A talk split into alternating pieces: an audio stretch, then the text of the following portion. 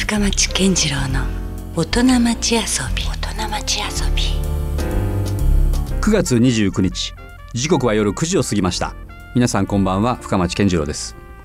この番組深町健次郎の大人町遊びは毎回革新的に働いて独創的に遊ぶという方をゲストにお迎えしてその方にいろんな話をお伺いしていきます。さて皆さん映画「シン・ゴジラ」はご覧になりましたでしょうか？もう大ヒットしてますね。えそれに合わせるようにえ福岡市の美術館では先月末までえゴジラ展が開催されていてこちらも大盛況ということでした。こちらのそのゴジラ展でですねひときわ目を引いたのは段ボール製のゴジラ。これを作ったのは大分県は国東市にあります株式会社秋工作社なんですね。え今夜はこの株式会社秋工作社のえ代表取締役社長松岡裕樹さんにお話をお伺いしますえ私たちの身近にある段ボールに目をつけてアートにまで昇華させたその裏側に迫っていきたいと思いますので最後までお聞き逃しなく。さあということで松岡さんなんですけれども、まあ、実はね先月末に終わったばかりの,、まあそのゴジラ展こちらの段ボールアートが、まあ、かなりいろんなところでも情報として表に出てたような気がしますけども、はい、かなりあのゴジラ展の中でも目立つ存在だったんですかあれは？そうですね。僕らのあのゴジラは途中参加になったので、えそれはじゃあ急遽決まった話だったんですか？そうなんです。へ急遽。ーえどういう形でなんか始まったんですか？これね、えー不思議な縁で、はい。あのー旧大のソーシャルアートラボっていうのがあって、はい。はい。でそこで僕その、まあ、講師として登壇してた時に、うん。まあ、いろんな人たちと知り合って、はい。でそこに来てたうん。大林組の人と知り合って、はい。じゃあ、あのー福岡市美術館のうん。こうリニューアルをやるんで、うん。まあ、そそこにいると。うん。で話通してやるということでバタバタと決まったんです。もともとはうん。ちゃんとあの正面玄関から展示させてくれって言ったんですけど、はい。一回断られたんですよ。えー、断られたんですか？それで、うん。まあ、その縁があって初めて実現したと。えじゃあこれはもう福岡だけのオリジナル展示だったんですか？えっとそうです。最初に展示したのが福岡市美術館。へえ、はい。なるほど。しかしでもあれはかなりサイズも大きかったんで、えいくら話が来たとはいえですよ、うん。その制作に時間がかかるんじゃないですか？えっとね去年の夏にうん。初代ゴジラを作ったんですよ。ああなるほど。東宝のラはい。イセンスで、はいそれでその当時もうシン・ゴジラができるっていう話が入っててあ「エヴァンゲリオン」の監督はい。監督が撮るっていうのを聞いてて、じゃあぜひその「シン・ゴジラ」に合わせてうん。新しいゴジラを作ろうと、うん。それで1年がかりですね。あじゃあもうずいぶん前からプロジェクトとしては動いてたんですね。そうです。まあそもそもいわゆるこう段ボールによって作られているものだったりするんですかあれは？そうですもともとうん D トルソっていう商品名で、D トルソ、はい、D は段ボールの D ああなるほど、で、はい、トルソっていうのはこの人間の胴体のことを言うんですけど一番最初に作ったのがマネキンなんですよ。ああ人間の形をしてた。形はい。でそのマネキンからだんだんと発展していって、うん。で犬作ったり猫作ったり、うん。えーミッキーとかディズニーの商品作ったり、うん。で今回はゴジラを作ったと。なるほど。あの雑貨屋でねらしきものは見たことあるんですよ実は、うんはい自分で組み立てるキットみたいになってるやつありますよね、あれはじゃあそもそも松岡さんなんですねじゃあそれこそ。オリジナルはうち僕たちが20年前に作ったものですね。なるほど、はい。あれかなりでもそう考えたら普及してません？そうです。ただね最近あの、うん。粗悪な類似品も出回ってるんで。皆さん注意してください。じゃあ D トルソじゃないはい。類似品がちょっと出回ってしまってるわけですね。D トルソっていうのを見てあうんの購入してください。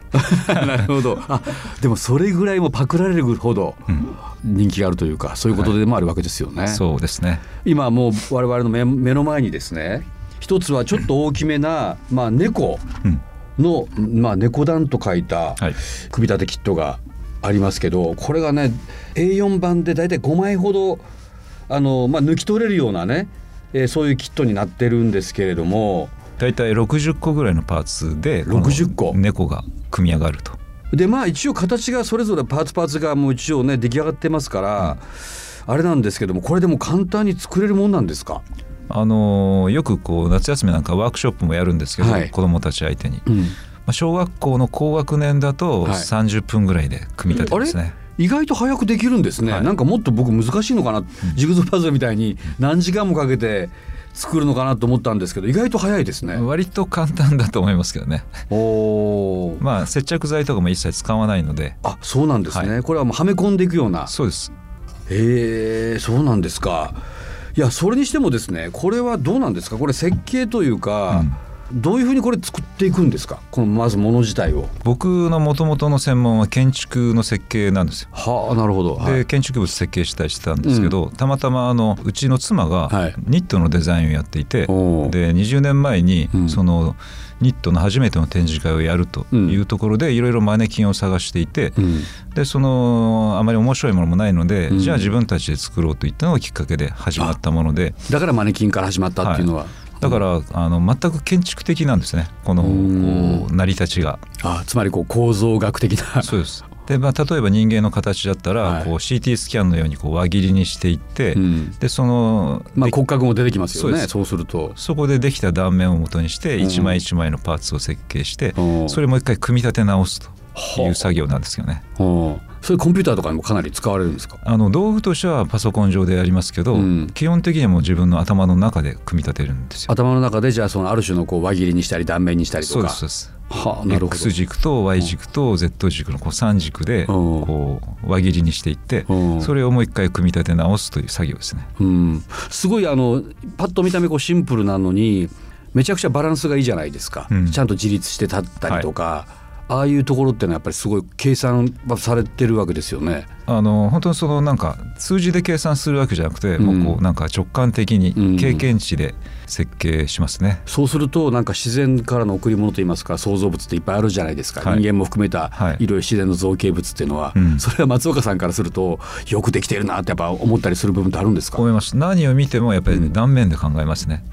輪切りにしてあのか考える癖がついてますよね。それちょっと面白いですね、うん。なんかじゃあ人と例えば僕とかとかと話してても、うん。僕の断面が見えてしまったりするんですか？水平の断面とこう縦切りの断面。と、マジですか、えあそれ面白いな、なんかこれは手強そうだなと思ったものってあります？そうやって見てて。今までね一番難しいのはやっぱり植物ですね。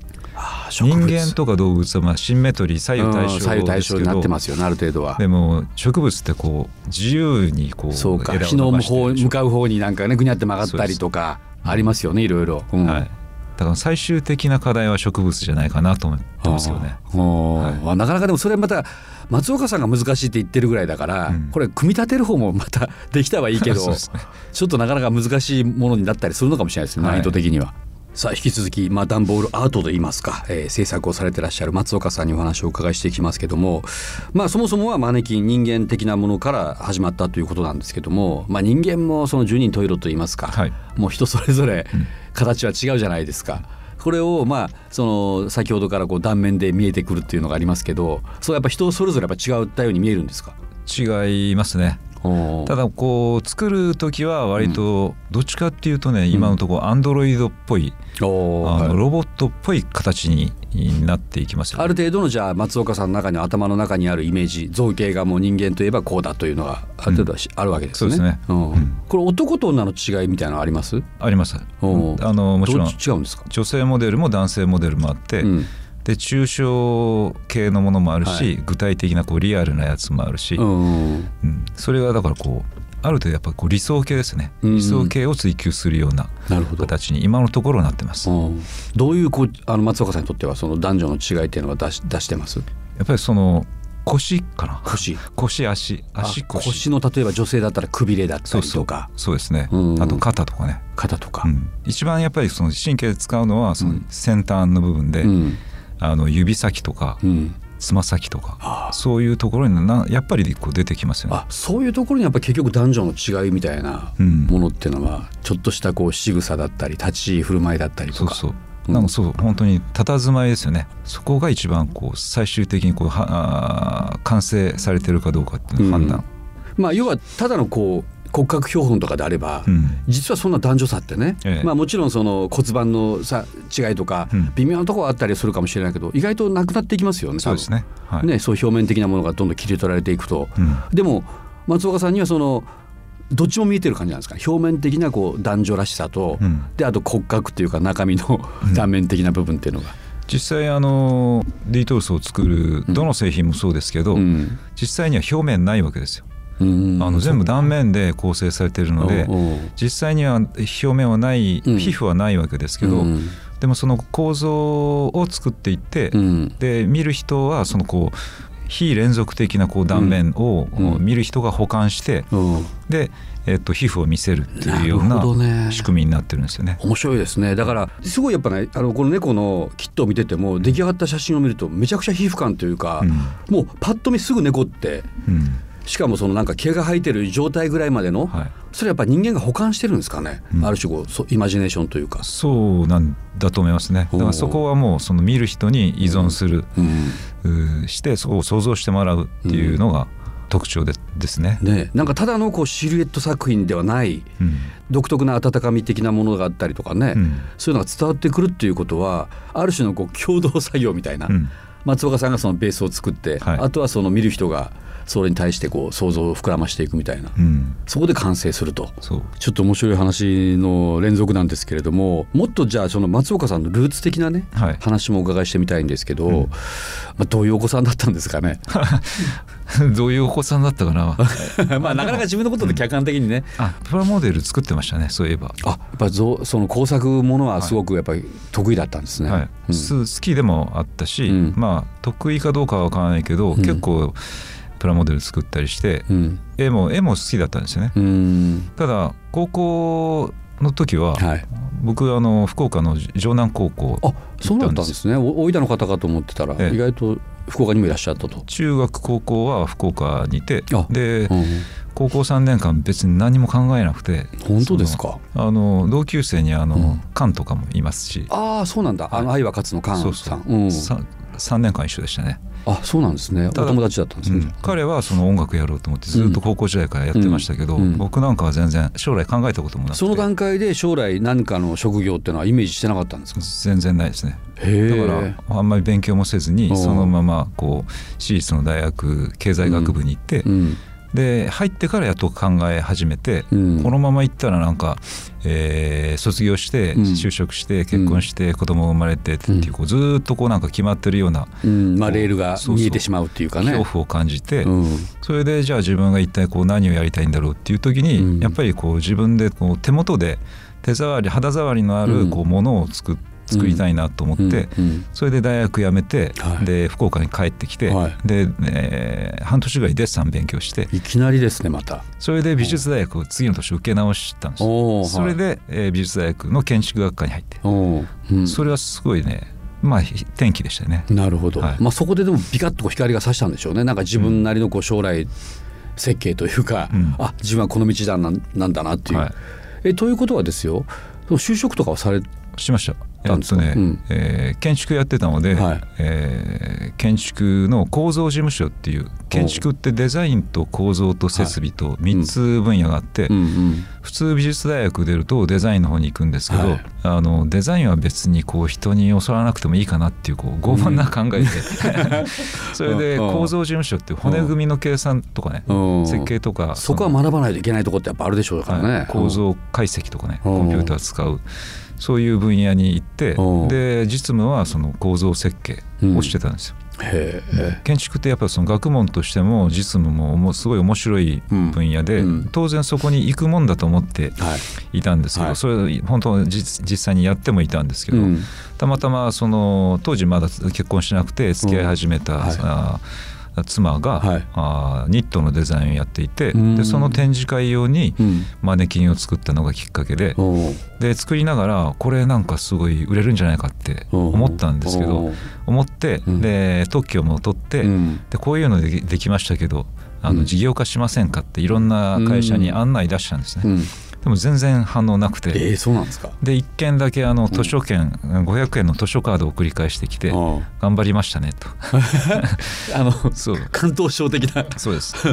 それじゃああまりにももったいないというんでじゃあ自分で会社作ろうといったのがきっかけで。うん、でそれで1998年に秋工作社っていうのを作って。そこで起業されるわけですね、はい、まだ当時は東京いたんですけど。あそうだったんですか、はい、でもその起業をきっかけに、うん、あのまあ、生まれ故郷に帰って、まあ、東京もあんまり人も多すぎるしあの値段も高いしじゃあ田舎で広々としたこう自然豊かな環境の中で仕事をしたいなと思って、で国崎大分県の国崎に帰ったんですね。なるほど。さあ今夜は大分県国崎市にあります株式会社秋工作者代表取締役社長の松岡裕樹さんにお越しいただいております。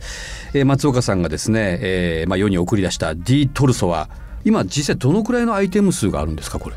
大小サイズがいろいろあって、はい、で色のバリエーションもいろいろあるので、うん、アイテムとしてはね1000ぐらいあるんです。あなかなかたくさんあるんですね、はい、はい、まあ、モデル数としては80 80ぐらいですかね。なるほど。それのまあ例えば大中小があったりとか、サイズによってまた色が違ったりとかっていうのがいろいろあるわけですね。そうなんです。今売れ筋というのはどんなものがよく売れてるんですか？今はね「シン・ゴジラ」が売れてますね。あやっぱそっか、はい、タイムリーだしね、うん、結構高いんですよね。他の商品に比べて他の商品は1600円とか1800円ですけど、はい。はい、ゴジラは5000円するんですあなるほど。でもそれでも売れるんですね、うん、やっぱ黒のゴジラが一番売れてますね。はあ、しかも歴代いろんなゴジラいますけども今の「シン・ゴジラ」バージョンのゴジラ。そうです。が売れてると、はい、これサイズ的にはどのくらいのものですか？シン・ゴジラのやつ、えっと、30センチくらい。30センチ。高さが。はい、でさっき言ったようにかなりマニア向けの巨大なやつもあるとかっていう、はい、25万の。25万。それは3メーターです。3メーター、はい、これはですねあの勝手に買ったら怒られるパターンですよね。家族からね、うん。でもサイズ感からいくとあの格安だと思いますね。あなるほどね。まあそれは確かにレアなものだとは思いますね。